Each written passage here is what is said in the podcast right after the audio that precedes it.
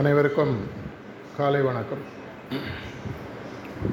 இந்த சென்ட்ரோடைய இனாகரேஷனுக்கு பல வருஷம் முன்னாடி வந்தது ஞாபகம் வருது. அப்போது சுற்றி முற்றி இவ்வளோ டெவலப் ஆகல. அதனால் இங்கே திடீர்னு வரும்போது எங்கேயோ பார்த்த மாதிரி இருக்கு.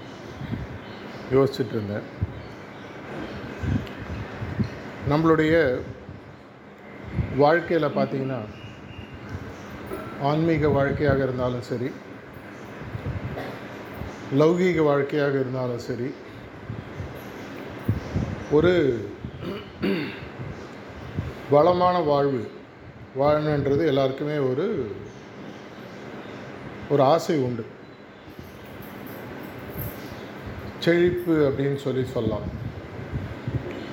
செல்வ செழிப்பு ஆன்மீக செழிப்பு இது இரண்டுமே வந்து தேவையான அளவுக்கு கிடைச்சதுன்னா எல்லாருக்குமே சந்தோஷம்தான். ஒரு முறை சாரிஜி மகாராஷ்டிர செல்வ செழிப்பு பற்றி பேசிகிட்டு இருக்கும்போது ஒரு அழகான ஒரு விளக்கம் ஒன்று கொடுத்தாரு. ஒரு உண்மையான செல்வந்தனுக்கு தனக்கு எவ்வளவு செல்வம் என்பது இருப்பது தெரியாது. அப்படி தெரிஞ்சதுன்னா அவன் செல்வந்தனே கிடையாது. பத்து ரூபாய் இருக்கிறவனுக்கு பத்து ரூபாய் இருக்குன்னு தெரியும். நான் இப்போ ஒரு சின்னதாக ஒரு வீடு இருக்குது ஒரு பேங்க்கில் ஒரு அஞ்சு லட்சம் பத்து லட்சம் இருக்குன்னா எனக்கு டக்குன்னு தெரியும். ஆனால் இதுவே வந்து ஒரு டாடா பிர்லா அம்பானிகிட்ட போயிட்டு உங்களுக்கு எவ்வளோ சொத்து இருக்குன்னு கேட்டால் உங்களுக்கு தெரியாது. அவன் ஆடிட்டர் கேட்கணும். அதுக்கப்புறம் வந்து அதுலேயே வந்து நல்ல பணம் கள்ள பணம் எல்லாம் இருக்கும். அதனால் தெரியாது அவங்களுக்கு. அபியாசிகள் கூட ஒரு சைடில் பார்த்தீங்கன்னா ஆக்சுவலாக ஆன்மீக வாழ்க்கையை பொறுத்த வரைக்கும் ஒரு பெரிய எல்லாருமே வந்து பார்த்திங்கன்னா செல்வந்தர் சாரி மகாராஜ் சொன்ன அதே வார்த்தைகளை ஆன்மீகத்தில் போட்டு செல்வ செழிப்பு என்பது எனக்கு எவ்வளவு இருப்பது என்பது தெரியாதவன் உண்மையான செல்வந்தன் சொன்னார். ஆன்மீக பாதையில் வந்த சகஜமார்க்க ப்ராக்டிஸ் ஆர்ட்ஃபுல்னஸ் ப்ராக்டிஸ் பண்ணுற அனைவருக்குமே ஆக்சுவலாக பார்த்தீங்கன்னா உங்களுக்கு எவ்வளோ செல்வம் இருக்குன்னு உங்களுக்கு கண்டிப்பாக தெரிவதற்கு வாய்ப்பே கிடையாது. இல்லை ரொம்ப கம்மி. ஒரு பத்தாயிரம் பேர் இருந்தாங்கன்னா ஒரு ரெண்டு பேர் மூணு பேருக்கு தன்னுடைய உண்மையான செல்வ செழிப்பு தெரியும்.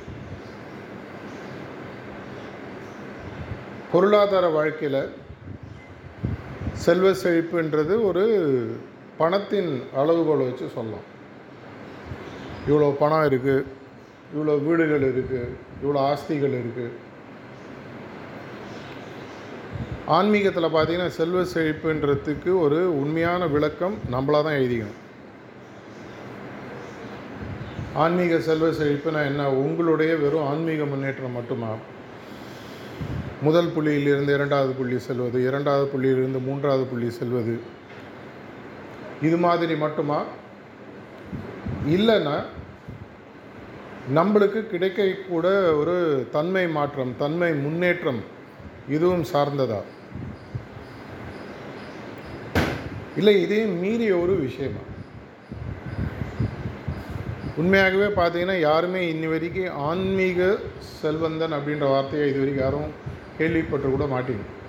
ஆனால் எனக்கு சார்ஜ் மேலே அந்த காலத்தில் இந்த வார்த்தையை பற்றி பேசும்போது எனக்கு அது மனசில் தோணிது. எந்த அளவுக்கு நமக்கு கொடுத்துருக்காரு நம்ம அதை புரிஞ்சிட்ருக்கோமா? ஒரு உண்மையான செல்வந்தன் தனக்கு வரக்கூடிய செல்வத்தை விட்டுற மாட்டான் என்ன பண்ணுவான்? அதை முதலீடாக போட்டு அதை இன்னும் பெரிய லெவலுக்கு எடுத்துகிட்டு போவான். ஆயிரரூபா இருக்கும் அதை பத்தாயிரரூபாவை மாற்றுவான் பத்தாயிரரூபா இருக்கும் ஒரு லட்சமாக மாற்றுவான் ஒரு லட்சம் இருக்கும் கோடியாக மாற்றுவான் அப்படி போயிட்டே இருக்கும். எந்த செல்வந்தனாவது இன்னும் தன்னுடைய செல்வ செழிப்பை ஜாஸ்தியாக நிறுத்தினதை பார்த்துருக்கீங்களா? இது பேராசையா? ரெண்டு வாரத்துக்கு முன்னாடி ஒரு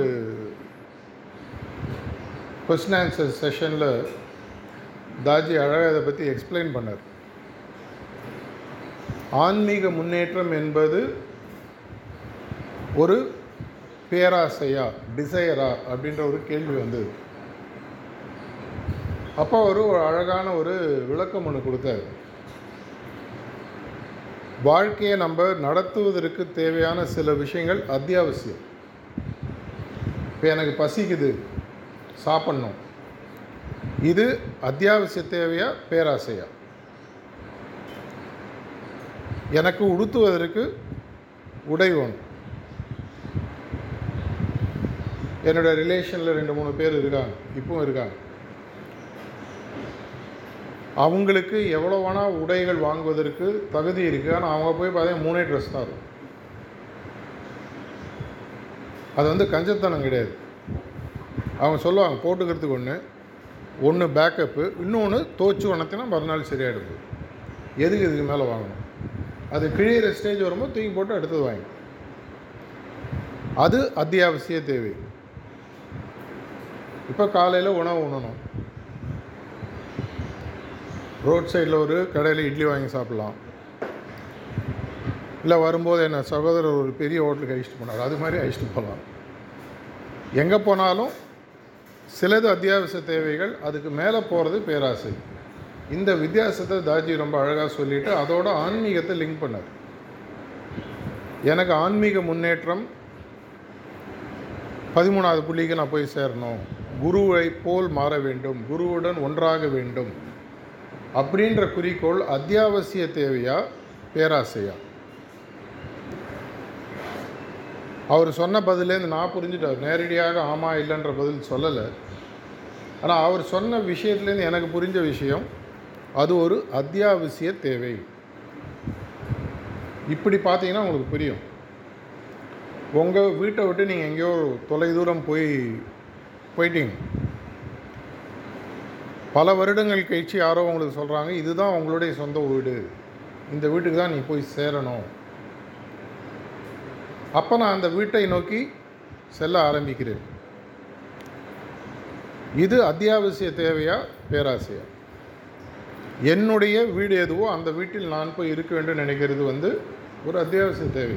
என்னுடைய தாய் தந்தை என்னுடைய குழந்தைகள் என்னுடைய உறவுகள். இதை போன்ற ஒரு தேவை தான் குருநாதராக மாறுதலோ பதிமூணாவது புள்ளி போய் சேருதலோ. அதனால் எல்லா அபியாசிகளும் இந்த ப்ராக்டிஸ் பண்ணுறவங்க எல்லாருக்குமே இருப்பதற்குள் ஒரு உயரிய குறிக்கோள் இருப்பதில் எந்த விதமான தவறும் இல்லை. இருப்பதற்குள்ள ரொம்ப ரொம்ப தேவையற்ற ஒரு விஷயம் சார்ஜ் மகாராஜ் ஒரு தடவை சொன்னார். உன்னால் ஒன்று சாதிக்க முடியும்னா அதை சாதிக்காமல் இருப்பது ஒரு பெரிய ஒரு வேஸ்ட் ஆஃப் டைம் அப்படின்னு சொல்லி சொன்னார். நம்மளுடைய மார்க்கத்தில் அட்லீஸ்ட் கொஞ்ச நாள் ப்ராக்டிஸ் பண்ணவங்களுக்கு உங்களுக்கு தெரியும். எந்த குறிக்கோளானது பல ஜென்மங்கள் எடுத்தாலும் பல கோடிக்கணக்கான வருடங்கள் தொடர்ச்சியாக பயிற்சி செய்தாலும் அடைய முடியாதோ அதை இந்த வாழ்க்கையிலேயே சென்று அடையக்கூடிய ஒரு வழியை நமக்கு கொடுத்துருக்காங்க. இது எப்படி எனக்கு தெரியும்? த பேரோமீட்டர் ஆஃப் சக்ஸஸ்ன்னு இங்கிலீஷில் சொல்லுவாங்க. எனக்கு எப்படி இதை வச்சு ஒரு தராசில் வச்சு பார்க்க முடியும்னா உங்களுடைய இதயம் மட்டும்தான் இதுக்கு பதில் சொல்ல முடியும். இப்போ உதாரணத்துக்கு நான் சிட்டிங் கொடுத்துட்டு இப்போ நீங்கள் நாலாவது பாயிண்டில் இருக்கீங்க அஞ்சாவது பாயிண்ட் இருக்கீங்கன்னு சொல்கிறேன்னு வச்சு ஒரு பேச்சு. அது எப்படி நீங்கள் வெரிஃபை பண்ணுவீங்க? ஏன்னா நான் மார்க்கத்தில் சேர்ந்தப்போ என்ன ஒரு சீனியர் ப்ரிசெப்டர் கிண்டலாக கேட்டார். இந்த ஆளை நம்பி நீ வந்திருக்கியே. இவர் சொல்கிறதெல்லாம் உனக்கு கிடச்சதுன்னு உனக்கு எப்படி தெரியணும்? அவர் என்ன சோதனை பண்ணுறதுக்காக கேட்டாருன்னு வச்சு அப்புறம் அவர் புரிய வச்சார். உனக்கு அது உள்ளேந்து புரிய ஆரம்பிக்கும். கடைசி காலத்தில் சாரிஜி மகராஜ் அடிக்கடி கொடுத்த டாக்கில் ஒரு முக்கியமான டாக்குன்னு சொல்லி பார்த்தீங்கன்னா இதயத்தின் குரலை கேட்க மறுப்பது முட்டாள்தனம் அப்படின்ற ஒரு விஷயத்தை பற்றி நிறைய முறை பேசியிருக்காரு. இதயம் நம்மள்ட்ட பேசிட்டே இருக்கு. நம்ம பிறந்ததிலிருந்து கடைசி காலம் வரைக்கும் பேசிகிட்டே இருக்கு. ஆனால் நம்ம அதை என்ன பண்ணுறோம் அதுக்கு ஒரு மஃப்ளர் போட்டு இப்போ நான் பேசிட்டே இருக்கேன். மைக்கை மூடிட்டு நான் பேசுறது உங்களுக்கு கேட்காது. இல்லை அந்த வால்யூமை கட் பண்ணிட்டா கேட்காது. இல்லை நான் வாய்க்குள்ளேயே பேசிட்டு வரும் வாயை மட்டும் வச்சிட்டா உங்களுக்கு கேட்காது. இதை போன்று இதயம் பேசும்போது நம்ம என்ன பண்ணுறோம் வெளியிலிருந்து வரக்கூடிய புலன்கள் மூலமாக ஐம்புலன்கள் மூலமாக வரக்கூடிய திசை திருக்கும் விஷயங்கள் நடக்கும்போது உள்ளேந்து ஒரு வரக்கூடிய குரலை நம்ம விட்டுறோம் ஆன்மீகம்ன்றது உள்ளேந்து வரக்கூடிய ஒரு குரல் உள்ளேந்து வரக்கூடிய ஒரு விஷயம். வெளிப்புறத்தில் ஆரம்பிக்குது ஆனால் ஃபைனலில் உள்ளே போய் முடியுது. நூறு கோடி ரூபாய் வச்சுருக்கிறவன் தான் செல்வந்தனாக உணரலாம். பத்தாயிரம் கோடி ரூபாய் வச்சுருக்கோம் நான் பிச்சைக்காரனாகவும் உணரலாம். அப்படின்னா செல்வம் அப்படின்றது உங்களுடைய இதயத்தில் நீங்கள் அதை எப்படி உணர்கிறீர்களோ அதை பொறுத்த ஒரு விஷயம்.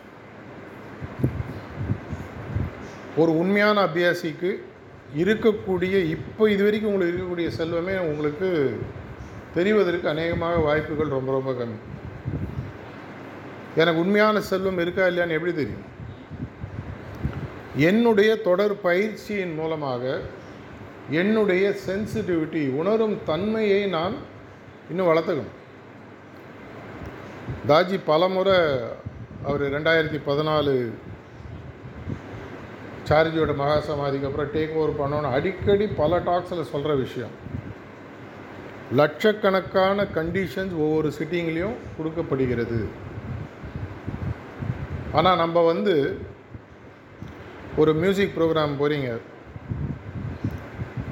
மியூசிக் கொஞ்சம் தெரிஞ்சவங்களுக்கு தெரியும். சரிகம பதினில் ஆரம்பித்து மேலகர்த்தா ராகத்தில் ஆரம்பித்து ஆயிரக்கணக்கான ராகங்கள் இருக்குது இசையும் தெரில.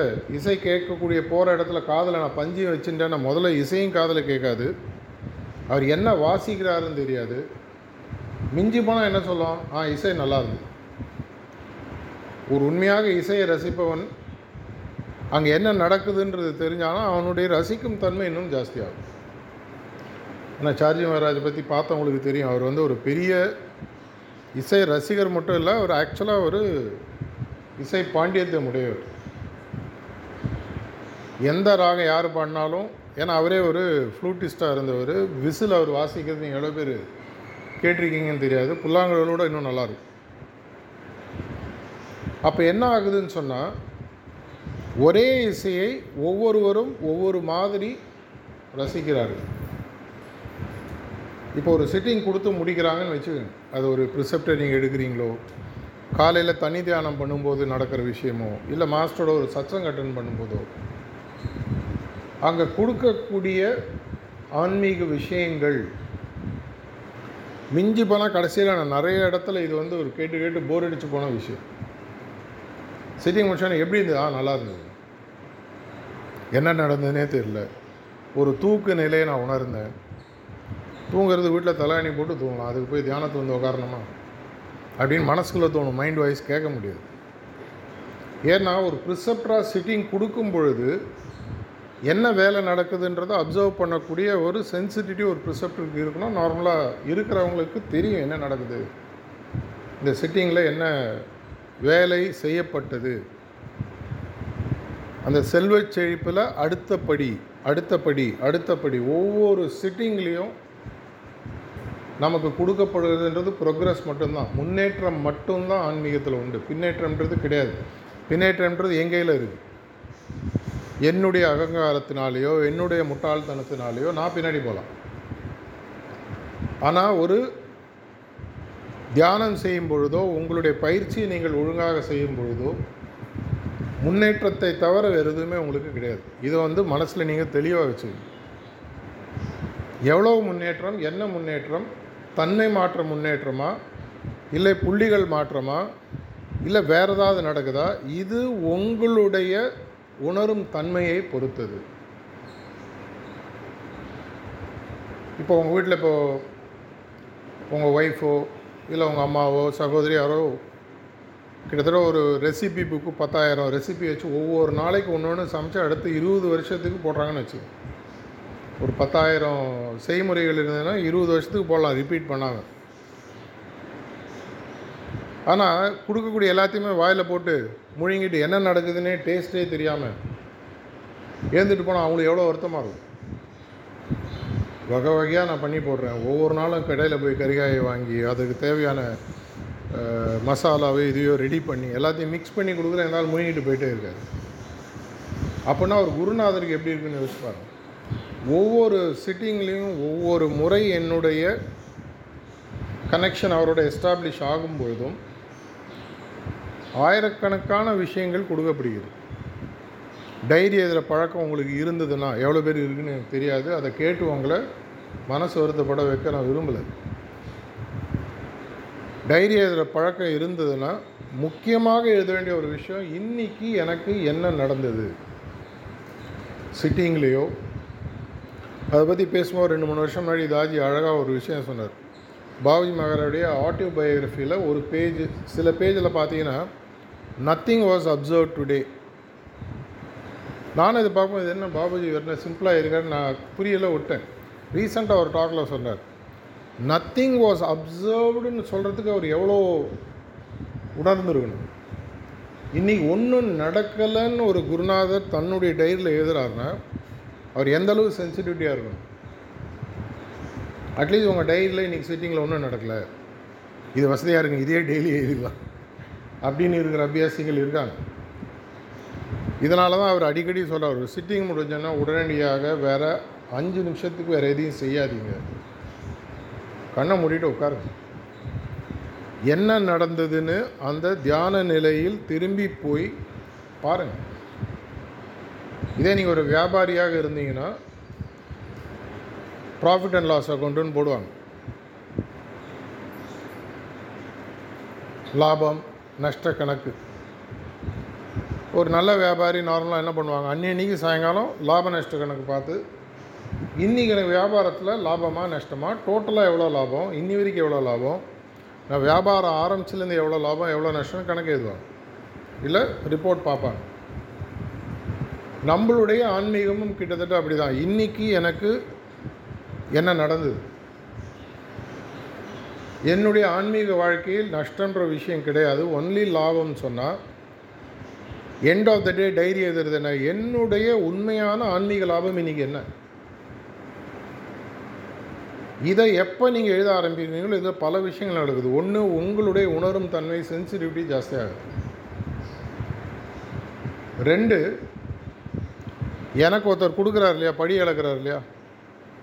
அவர் பழி இழக்கிறவர் என்ன கொடுக்குறாருன்றது எனக்கு புரிய ஆரம்பிக்கும் ஒரு பையனுக்கு அம்மாவோட அருமை எப்போ தெரியும்? பக்கத்து போய் சாப்பிட்டா தெரியும். அங்கே கேவலமாக சோறு இருக்குது அம்மா எவ்வளோ நல்லா சமைக்கிறாங்கன்றது அப்போ தான் அவனுக்கு புரியும் அதே மாதிரி இவ்வளோ நாட்கள் எனக்கு என்ன நடந்ததுன்றது தெரியாமல் இருக்கும்போது என்னுடைய தன்மை மாற்றமோ என்னுடைய ஆன்மீக முன்னேற்றமோ எனக்கு புரிய ஆரம்பிக்கும்போது தான் குருநாதருடைய உண்மையான பணி நமக்கு புரிய ஆரம்பிக்கும். The role of the master in human evolution அப்படின்ற சாரதியுடைய புக்கு எவ்வளோ பேர் படிச்சிருக்கீங்கன்னு தெரியாது. அதில் அவர் சொன்னது கூட பார்த்தீங்கன்னா ஒரு சதவீதம் தான். ஒரு குருநாதருடைய உண்மையான பங்கு வேலை நமக்கு கடைசி காலம் வரைக்கும் புரியறதே இல்லை. எப்படி வந்து கடவுள் நம்பிக்கை இருக்கிறவங்களுக்கு கடவுள் நம்மளுடைய வாழ்க்கையில் என்னென்னலாம் செய்கிறாருன்றது கடைசி வரைக்கும் புரியறது இல்லையோ? அதே மாதிரி ஒரு ஆன்மீக பாதையில் இருக்கிறவங்களுக்கு குருநாதர் அள்ளி கொடுக்கக்கூடிய செல்வங்கள் தெரிவதில்லை. அதனால தான் தமிழ் ஒரு அழகான வாக்கு ஒன்று உண்டு. செல்வத்தின் அருமை தெரியாதவனை பார்த்து செல்வம் செல்வோம் என்று சொல்லி செல்லிவிடும் அப்படின்வாங்க செல்வன்ற வார்த்தை அதனோட அருமை திறனை செல்வோம் அப்படின்னு விட்டுட்டு போயிடுமா?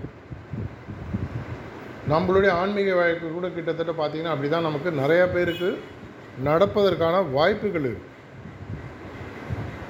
இப்போ தெருவிலையோ இல்லை கோயில் வாசலையோ பார்த்தீங்கன்னா பிச்சைக்காரன் ஒரு ஒரு டவலை போட்டு உக்காந்துருக்கோம் நீங்கள் அள்ளி போட்டோன்னா எண்ணுவோம் எவ்வளோ இருக்குது நீ எவ்வளோ கலெக்ஷன் வந்து? யோ எண்ணி பார்ப்பாங்க நமக்கு அது மாதிரி ஒவ்வொரு முறையும் ஒவ்வொரு சிட்டிங்லேயும் ஒவ்வொரு முறை என்னுடைய மனதானது அவரை நோக்கி செல்லும் பொழுதும் பல விஷயங்கள் கொடுக்கப்படுகின்றன ஆனால் அதை உணராமையே போகும்போது என்ன ஆகுதுன்னா எப்படி தட்டில் விழுற சில்லறையை அவன் வாங்காமல் வெறும் துணியை மட்டும் எடுத்துகிட்டு போகிறான்னு வச்சு உதறிட்டு துணியை மடித்து போட்டுட்டு போனால் நான் கொடுக்குற காசு எப்படி ஓட்டும் அதை போன்று நமக்கு பல பேருக்கு என்ன ஆகுதுன்னு சொன்னால் நமக்கு கிடைக்கக்கூடிய ஆன்மீக பொக்கிஷங்களானது ஆன்மீக முன்னேற்றமானது புரியாமல் போகிறது. எல்லாருக்கும் சொல்ல வரல. ஆனால் இதை இன்னிலே நம்மளால் மாற்றிக்க முடியும். இதை யோசித்து தான் நம்ம என்ன பண்ணோம்? ஒரு போன மாதம் தமிழ்நாடு ஃபுல்லாக பார்த்தீங்கன்னா தொண்ணூறு நாட்கள் அவரை நோக்கி அவரை போல் வாழ்வது எப்படின்ற ஒரு இனிஷியேட்டிவ் ஆரம்பித்தோம் தொண்ணூறு நாட்களுக்கு இருபத்தி நாலு மணி நேரம் தொண்ணூறு நாட்கள் அவரை போல் வாழுதல் அவரை போலாம் ஒரு காட்டேஜை கட்டி நாலு வாலண்டியர் வச்சு எனக்கு சமைச்சு போடு அது மாதிரி சொல்ல ஒரு குருநாதர் எப்படி வாழ்வாரோ அவருடைய ஆன்மீக பொருளாதார வாழ்க்கையை அவர் எப்படி அணுகுவாரோ அதை போன்று எனது வாழ்க்கையை நான் அணுகுவேன் உங்களுக்கு தேவையான ஒன்று ரெண்டு குவாலிட்டி லாலாஜி குவாலிட்டிலேருந்து ஒன்று எடுத்துக்கோங்க பாபுஜி குவாலிட்டிலேருந்து ஒன்று எடுத்துக்கோங்க. புக்கில் படிக்கிறோம். நிறைய பேர் என்ன கேட்குறாங்க நான் அவரை பார்த்ததே இல்லைங்க எனக்கு அவரை பற்றி என்ன தெரியும்? நான் அவரை பார்க்கணுன்ற அவசியம் இல்லை. இப்போ சின்ன வயசில் நம்ம சாமி கும்பிட்றதுன்ற ஒரு பழக்கம் நம்ம எல்லாருக்குமே உண்டு. அது ஒரு முருகனோ சிவனோ விஷ்ணுவோ பெருமாளோ ஏதோ ஒன்று நம்ம யாராவது அவங்கள பார்த்துருக்கோமா? உணர்ந்துருக்கலாம் பார்த்துருக்க முடியாது. அப்போ எப்படி நம்ம அவங்கள மாதிரி வாழணுன்ட்டு ஒரு ஆசை இருந்ததுன்னா என்ன பண்ணுவோம்? அவங்கள பற்றி படிப்போம் அவங்கள பற்றி தெரிஞ்சுப்போம். அவங்கள பற்றி தெரியும் பொழுது ஓ இப்படி தான் ஒரு குருநாதர் தன்னுடைய வாழ்க்கையை வாழறாரா? நான் பல இடங்களில் சொல்கிறது உண்டு. பாபுஜி மகாராஜ் தியானம் ஒரு நிமிஷம் இல்லை ரெண்டு நிமிஷம் தான் பண்ணுவாராம் சாரிஜி ஒரு தடவை கேட்டாராம் எங்களுக்கெல்லாம் அரை மணி நேரம் ஒரு மணி நேரம் சொல்கிறீங்களே நீங்கள் ஒரு நிமிஷம் தானே பண்ணுறீங்க அது ஒரு அழகாக சொன்னாராம். இந்த ஒரு நிமிஷம் ரெண்டு நிமிஷத்தில் எனக்கு வரக்கூடிய தியான நிலை உனக்கு ஒரு மணி நேரத்தில் வரக்கூடிய நிலைக்கு சமானம். ஏன்னா உண்மையாகவே தியானத்தில் இருக்கிறவங்களுக்கு தெரியும். அந்த ஒன் ஹவர் உட்காந்திங்கன்னா ஒரு ஒரு ஒரு நிமிஷம் ரெண்டு நிமிஷம் மூணு நிமிஷம் தான் கம்ப்ளீட்டாக அந்த கடவுளை ஒன்றிய குருநாதரை ஒன்றிய நிலை வரும். சில பேருக்கு எக்ஸ்ட்ரா வரலாம். அந்த நிலை ஒரு மணி நேரத்தில் வரணுன்றதுக்காக தான் ஒன் ஹவர் உட்காடுறோம் அந்த ரெண்டு நிமிஷம் வந்துடுத்துனா ஒன் ஹவர் உட்காரன்ற அவசியம் இல்லை. அதுக்கு நாலுலேருந்து கன்வீனியண்ட்டாக ரெண்டு நிமிஷம் உட்காராதீங்க அவரே அவன் சொல்லிட்டு போயிட்டாருங்க. ரெக்கார்டிங் வேறு இருக்குது நாலுலேருந்து two minutes please start please that's all சொல்லிட்டு எழுந்து போயினாரு. ப்ரிசெப்டர்லாம் இனிமேல் அரை மணி நேரம் அவர் நம்ம போ நம்மளே ப்ரிசெப்டர் சொல்லுவோம். சார் சொல்லியிருக்காரு டூ மினிட்ஸ் சிட்டிங் கொடுங்க எனக்கு அர்ஜென்ட்டாக வேலை இருக்குது கிளம்பி போயிடும். அந்த ஒரு நிமிடம் குருநாதர் எப்படி தியானம் செய்கிறாரோ அந்த நிலையை நான் அடைய வேண்டும். அதை போன்ற தியான நிலை. லாலாஜி மகாராஜ் எப்படி சொல்கிறாரு பிரின்சிபிள்ஸ் ஆஃப் கான்வர்சேஷனில் சொல்கிறார் கனிவாக பேசு. கனிவாக பேசுவதற்கு முன்னால் கனிவாக சிந்தனை செய். கனிவாக சிந்தனை செய்யாமல் கனிவாக பேச முடியாது. லாலாஜி மகாராஜ் வாழ்க்கை பாபுஜி மகாராஜ் வாழ்க்கை சாரிஜி மகாராஜ் வாழ்க்கை தாஜி ஆளுக்கு ஒவ்வொரு பிரின்சிபல் எடுத்துக்காங்க வாழ்க்கையில். அதை உங்களோட வாழ்க்கையில் செய்ய ஆரம்பி தொண்ணூறு நாட்களுக்கு அதில் ஒரு சந்தோஷமான விஷயம் கிட்டத்தட்ட ஆயிரத்தி நூற்றம்பது பேர் அதில் பேர் கொடுத்துருந்தாங்க. அவங்களுக்கு என்னென்ன பண்ணணுன்றதை அந்தந்த ஜோனல் கோஆர்டினேட்டர்ஸ் மூலமாக நாங்கள் சொல்லி அதை நடத்திட்டுருக்கோம் அடுத்த பேட்ச் கூட சீக்கிரம் ஆரம்பிக்கலான்ட்டு நிறைய பேர் சஜஷன்ஸ் கூட கொடுத்துருக்காங்க. ஏன்னா ஒரு செல்வ செழிப்பான வாழ்க்கையை வாழும் பொழுது ஒவ்வொரு வினாடியும் எனக்கு கிடைக்கக்கூடிய செல்வத்தை சுவைத்து சந்தோஷமாக இருக்கக்கூடிய ஒரு வாழ்க்கை ஒரு அபியாசியோட வாழ்க்கை. எவ்வளோ நாட்கள் நீங்கள் அபியாசியாக இருந்தீங்கன்றது முக்கியம் இல்லை. ஒவ்வொரு நாளும் ஒவ்வொரு வினாடியும் எனக்கு கிடைக்கும்போது அந்த காலத்தில் எம்எஸ் சுப்புலட்சுமி பாட்டு ஃபேமஸ் உங்களுக்கு நிறைய பேர் தெரிஞ்சு குறையொன்றும் இல்லை அப்படின்ற பாட்டு. எல்லாமே வந்து நிறையாக இருக்கிறது. என்னுடைய ஆன்மீக வாழ்க்கையை பொறுத்த வரைக்கும் எந்த குறையும் குருநாதர் சைட்லேருந்து வைக்கலை. எனக்கு புரியாத பட்சத்தில் எனக்கு கொடுக்கப்பட்டது தெரியாமல் நான் இருக்கலாம். அது வேறு விஷயம். இப்போ உங்கள் பேரில் ஒரு நூறு கோடி ரூபாய் டெபாசிட் யாரோ போட்டு வச்சுருக்காங்கன்னா அது உங்களுக்கு தெரில அப்படின்னு சொன்னால் மற்றவங்களுக்கு நீங்கள் பணக்காரன். உங்களை பொறுத்தவரைக்கும் நீங்கள் ஏழை. ஏன்னா உங்களுக்கு அது தெரியாது. அதை போன்று தான் ஆன்மீக வாழ்க்கையில் இருக்கிறவங்களுக்கும் யாருக்குமே வந்து ஆன்மீக முன்னேற்றத்தை பொறுத்த வரைக்கும் பாகுபடுத்தி இவருக்கு இவ்வளோ அவருக்கு கம்மி இவருக்கு ஜாஸ்தி. நீ இன்னாரு நீ இவ்வளோ படித்தவன் நீ கம்மி நீ வாலண்டியரு நீ வெறும் அபியாசி. இதெல்லாம் வந்து குருநாதர் பிரிக்கிறது எப்படி ஒரு மழை பெய்யும் பொழுது இல்லைங்க இந்த இடத்துல மட்டும் வேணான்னு மழை நிற்குமா பெய்யும் போது பாட அடிச்சுட்டு போயிட்டே இருக்கும். நம்ம கொடையை பிடிச்சதை நிறுத்துகிறோமா இல்லை மழை வராத இடத்துல போய் நிற்கிறோமான்றது நம்ம பிரச்சனை. அதே மாதிரி ஒரு ஆன்மீக மழையானது பெய்யும் பொழுது குருநாதரானவர் யாருக்கும் எந்த குறையும் எப்பவுமே வைக்கிறதில்ல. அப்படின்னு பார்க்க போகிறதுல எல்லா அபியாசிகளுமே ஒரு ஆன்மீக செல்வ செழிப்போடு வாழ்வது அது ரெண்டே கேட்டகரி தான். உணர்ந்தவர்கள் உணராதவர்கள். எனக்கு ஆன்மீக செல்வ செழிப்பு இருக்குன்னு உணர்ந்த அபியாசிகள் எனக்கு ஆன்மீக செல்வ செழிப்பு இரு இருக்கிறது என்பதை உணராத அபியாசிகள் ரெண்டு கேட்டகரி தான். யாராலையுமே வந்து டிஃப்ரென்ஷியேட் பண்ணி இப்போ நான் இல்லைங்க நான் உட்காரும்போது நான் ஒரு ரீடிங் வச்சு பார்த்தேன். எனக்கு டிரான்ஸ்மிஷன் ஒரு அஞ்சு பர்சன்ட் கம்மியாகுது அவருக்கு ஜாஸ்தியாக வருது அது மாதிரிலாம் இருக்கா? கிடையாது. எல்லாருக்கும் அளவிடாத ஒரு அளவு. அள்ளி கொடுக்கறது ஒரு விஷயம். இந்த செல்வ செழிப்பை நம்மளே வச்சுட்டா என்ன ஆகும்? வாழ்க்கையில் எது பெருகணுன்னாலும் தமிழ் அந்த காலத்தில் பழமொழி உண்டு. எல்லாருக்கும் தெரியும். இறைக்கிற கிணறே சுரக்கும்னு சொல்லி சொல்லுவாங்க. இடி இடிக்கிற வானம் கொடுக்கும் தமிழ் பாட்டெலாம் கூட கேள்விப்பட்டு எதை நீங்கள் சேர்த்து வச்சு பிடிக்கணும்னு நினைக்கிறீங்களோ அது கொஞ்ச நாளில் உங்களுக்கே உபயோகப்படுத்தாத விஷயமாக மாறும். இது எல்லாத்தையும் நாங்கள் மனசில் வச்சு தான் பார்த்தீங்கன்னா இந்த ஆர்ட்ஃபுல்னஸ்ன்ற மூமெண்ட் வந்து இன்றைக்கி பார்த்தீங்கன்னா மேபி நம்ம வந்து ஒரு ஐம்பது பேரோ அறுபது பேரோ எழுபது பேரோ இருக்கக்கூடிய ஒரு விஷயமாக தெரியும். பெரிய பெரிய மதங்களோட வளர்ச்சியை எடுத்து பார்த்தீங்கனாலே உங்களுக்கு தெரியும். நானூறு ஐநூறு வருடங்கள் தேக்க நிலையை கொண்ட மதங்கள்லாம் இருந்திருக்கு. அதுக்கப்புறம் பார்த்தீங்கன்னா அப்படியே டேக் ஆஃப் ஆகும். அதுக்கப்புறம் உலகம் ஃபுல்லாக அது ஸ்தாபிக்கப்பட்டு செல்லக்கூடிய ஒரு விஷயம். அதை மாதிரி தான் நம்மளோடது வரும். இந்த தேவர் மகன் டைலாக் சொல்லலாம்னா நம்ம பசங்க கொஞ்சம் லேட்டாக தான் வருவாங்கன்ற மாதிரி வருவாங்க. அதற்காக நம்மளுடைய முயற்சிகள் நம்மளுடைய முயற்சிகள் இரண்டு விதமான ஒன்று என்னுடைய முயற்சி என்னுடைய ஆன்மீகத்தன்மையை மாற்றிக்கொள்ளுதல். குருநாதர் கொடுக்குறாரு அதை நான் எந்த விதமான தடையும் இல்லாமல் என் மூலமாக வெளிப்படுத்துவதற்கு நான் அனுமதிக்க வேண்டும். இரண்டாவது அதை உலகத்தில் எவ்வளோ பேருக்கு முடியுமோ போய் சேர்க்கணும் எந்த அளவுக்கு கெட்ட விஷயத்த சொல்கிறது முக்கியமோ அதை விட பெரிய விஷயம் நல்ல விஷயத்தை போய் சொல்கிறது தாஜியுடைய டேக் ஓவர் பண்ண டைமில் இனிஷியல் டைமில் அடிக்கடி சொல்லுவேன். ஒரு தீவிரவாதிகளுக்கும் திருடர்களுக்கும் இருக்கக்கூடிய கமிட்மெண்ட் கூட ஒரு அபியாசி இல்லைன்னு அவனுங்களுக்கு கூட பார்த்தீங்கன்னா நெட்ஒர்க் இருக்கும். டே இது ஏரியா நீ திருடாத. அவங்களுக்குள்ள வரமாட்டான். டே அந்த ஏரியாவுக்கு போகாத. அது அவன் திருடுறவன். மெட்ராஸில் பார்த்தீங்கன்னா சென்னை தாம்பரத்துலேயும் பீச்சு ட்ரெயின் லோக்கல் ட்ரெயின் உண்டு.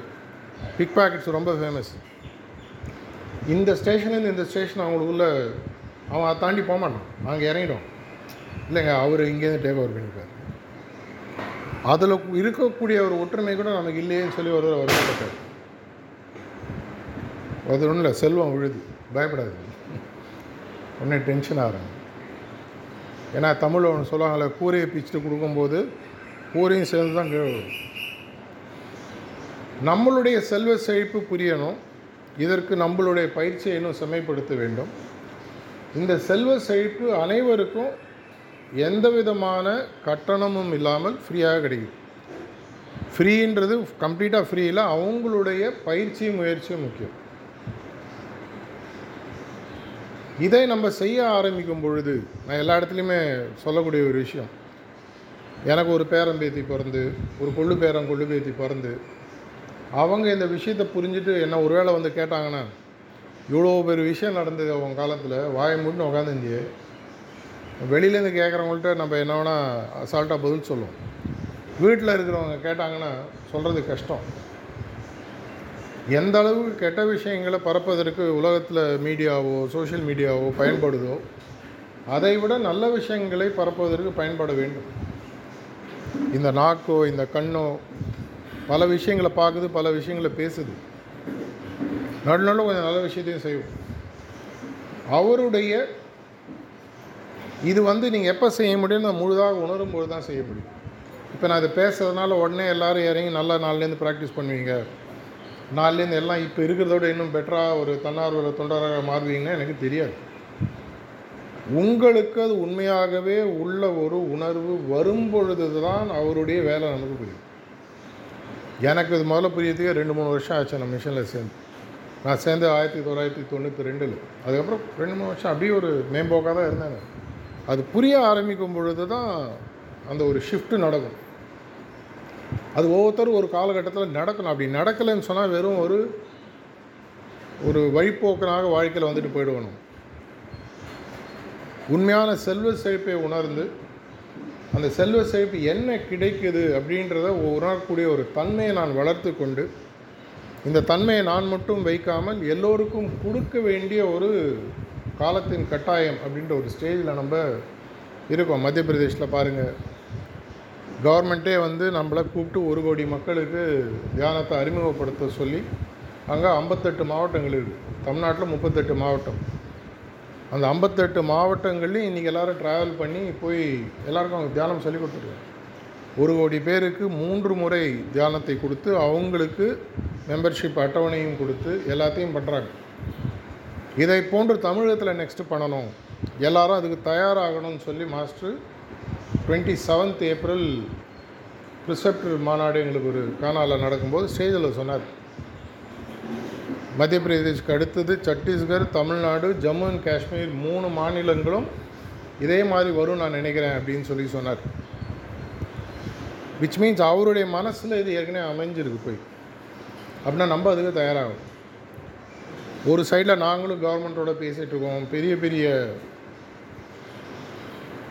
கார்ப்பரேஷன்ஸ் பெரிய பெரிய கவர்மெண்ட் டிபார்ட்மெண்ட்ஸோடு பேசிகிட்டு இருக்கோம் இதெல்லாம் கொஞ்சம் சரியாக வந்ததுன்னு பார்த்தீங்கன்னா நமக்கு ஈஸியாக அஞ்சு ஆறாயிரம் ப்ரிசப்டர்ஸ் தேவைப்படுவோம். வாலண்டியர்ஸ் நிறைய பேர் தேவைப்படுவாங்க.